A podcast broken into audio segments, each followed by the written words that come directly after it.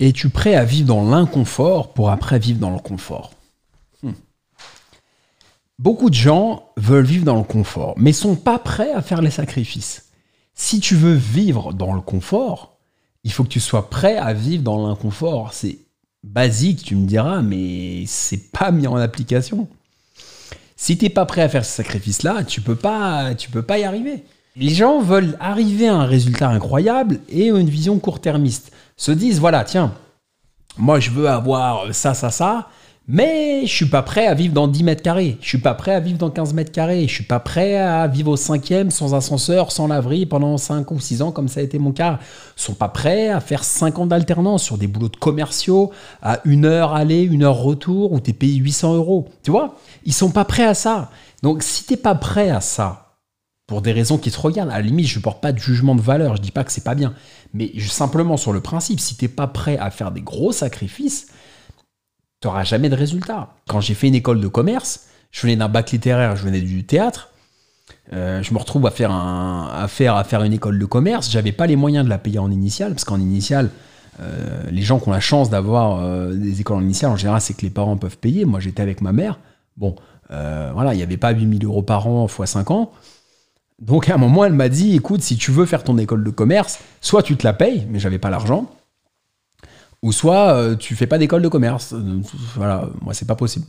Et du coup, j'ai, euh, bah, je me suis dit, il y a l'alternance, il y a l'apprentissage. L'apprentissage, hein, je rappelle, il y a encore 5-10 ans, bah, plutôt 10-15 ans, il y a encore une dizaine d'années, l'apprentissage, c'était vu comme des voies de garage. hein. Maintenant, l'ESSEC en fait, euh, toutes les plus belles écoles d'ingénieurs euh, font de l'alternance, hein, de l'apprentissage. À l'époque, apprentissage, c'était le, le CAP, euh, c'était le BEP vente, c'était le, le BTS, c'était le CAP. C'était très mal vu en France. Ça, on, l'oublie. On oublie beaucoup de le rappeler ça. Moi, j'avais pas le choix. Je me suis dit, il faut que je fasse de l'apprentissage. Et j'ai fait 5 ans d'apprentissage sur des métiers hyper durs, des métiers de, de- de vente, de commercial, de prospection. Quand les autres faisaient la fête en école de commerce, dans les soirées étudiantes, tu sais, les premières années, il y a toujours des soirées étudiantes, euh, tout le monde est là, plein de vacances, fait la fête, les parents payent, on se prend pas la tête, c'est l'insouciance, les études. L'école de commerce, c'est l'insouciance pour ces gens-là. Pour moi, c'était que les soucis. C'était pas l'insouciance, c'était la, souciance. Les soucis. Euh, c'était que ça. C'était que comment je vais faire, comment je vais m'en sortir, est-ce qu'on va pas me virer parce qu'il n'y a pas assez de chiffre d'affaires, est-ce que l'entreprise va pas déposer le bilan? Parce que j'ai commencé dans des boîtes, on était trois. hein. Première boîte, je vendais des photocopieurs euh, à Créteil. J'habitais à Villiers en 17e, euh, dans, un, dans un, truc à moitié insalubre, euh, euh, tout petit, une cage à poules, et je, je bossais à Créteil. Je peux te dire, je mettais du temps déjà pour aller à Créteil. Quand tu fais Villiers dans le 17e et jusqu'à Créteil, je mettais 1h20 euh, en transport pour y aller, 1h10, 1h20. Euh, J'arrivais là, il y avait, il y avait une armée de Mexicains euh, qui faisaient du phoning.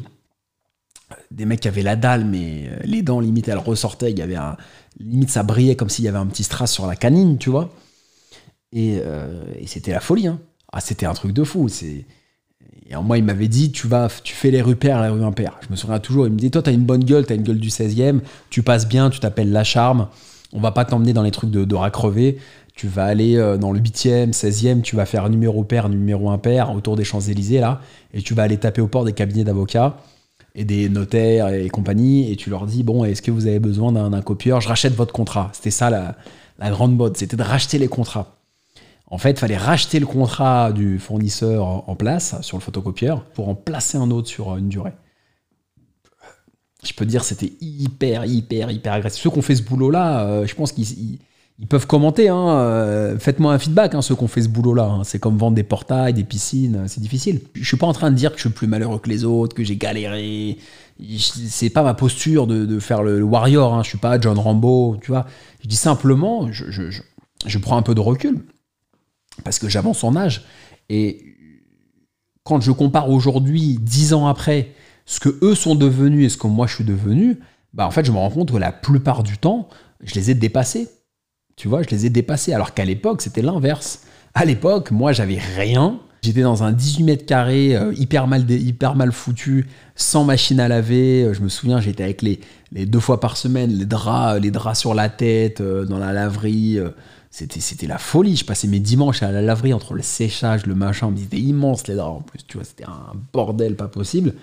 quand les autres faisaient des petits week-ends, euh, faisaient des soirées étudiantes, t'avais papa, maman derrière qui injectait de l'argent, tu vois, faisaient des voyages à Rio, à l'autre bout du monde. Moi, j'étais en train de galérer. franchement, je, pleurais, j'étais mal, quoi. Il y a eu des moments terribles. Et tu vois, à un moment, là, là, là ces gens-là, ils sont dans une lente descente et moi, je suis dans une lente montée. Et à un moment, ça se croise, tu vois. Puis on démarre en 2010 et on se croise en 2015, 16, 17, 18, 19, 20. Et aujourd'hui, ils ont des petits boulots. Euh, aujourd'hui, ils ont des boulots dans des boîtes. Euh, parfois, ils sont cadres, mais ils sont pas très heureux. Ils n'ont pas fait grand-chose. Il n'y a pas une grande fierté. Il n'y a pas une grande estime de soi. Et moi, j'ai bourlingué. Ça a été des hauts et des bas. Mais je suis vraiment fier de mon parcours et j'ai fait plein de trucs. J'ai touché à plein de trucs, tu vois. Donc, comme quoi, il faut être fier de son parcours. Et moi, je recommande à tout le monde de, faire de l'alternance. Pour faire écho à cet épisode, cette expérience, es-tu prêt à faire des sacrifices pour vivre mieux. Moi, je savais que je devais faire beaucoup de sacrifices et c'était très dur parce que c'est la première fois de ma vie réellement où je me mettais un coup de pied au cul terrible. Et en fait, souvent les gens me disent mais comment t'as fait pour, euh, tu sais, pour, pour acheter des parkings euh, Enfin, comment c'est venu? Je réponds une chose toujours très simple, c'est que moi, c'est par la force des choses. À un moment, parfois, t'as plus le choix dans la vie.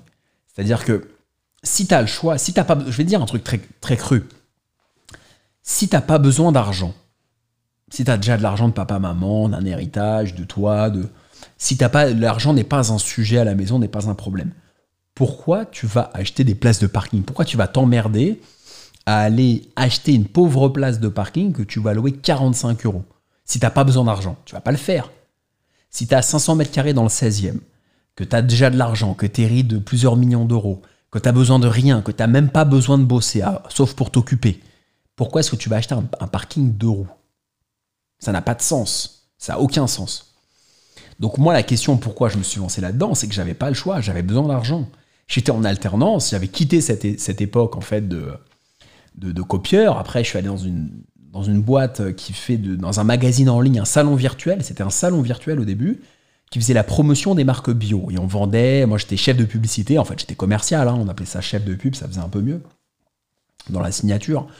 Et je vendais des espaces, des bannières, euh, euh, des, euh, des, headers, des footers, pour ceux qui connaissent un peu, des jeux concours. C'était, très très créatif. J'ai, tout appris là-bas. Cette société-là, j'ai tout appris là-bas.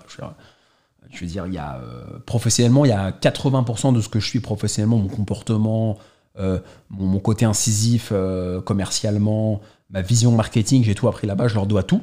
Ça a été très très dur. Je suis resté trois ans mais on gagnait pas des masses, tu vois. Et, à un moment, je me suis dit, il faut que je fasse autre chose. J'ai commencé à lire des bouquins et après, je me suis intéressé à l'immobilier, etc. Parce que j'avais pas d'argent. Ça venait d'une réalité.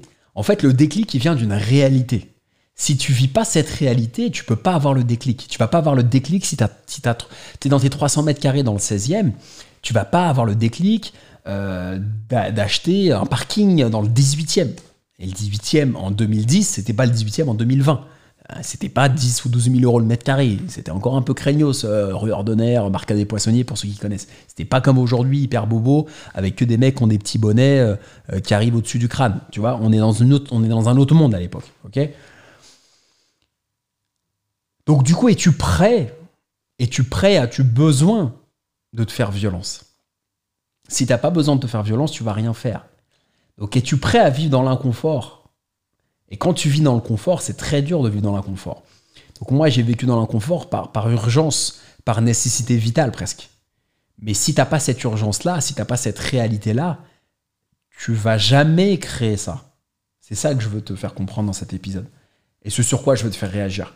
Passe une bonne journée.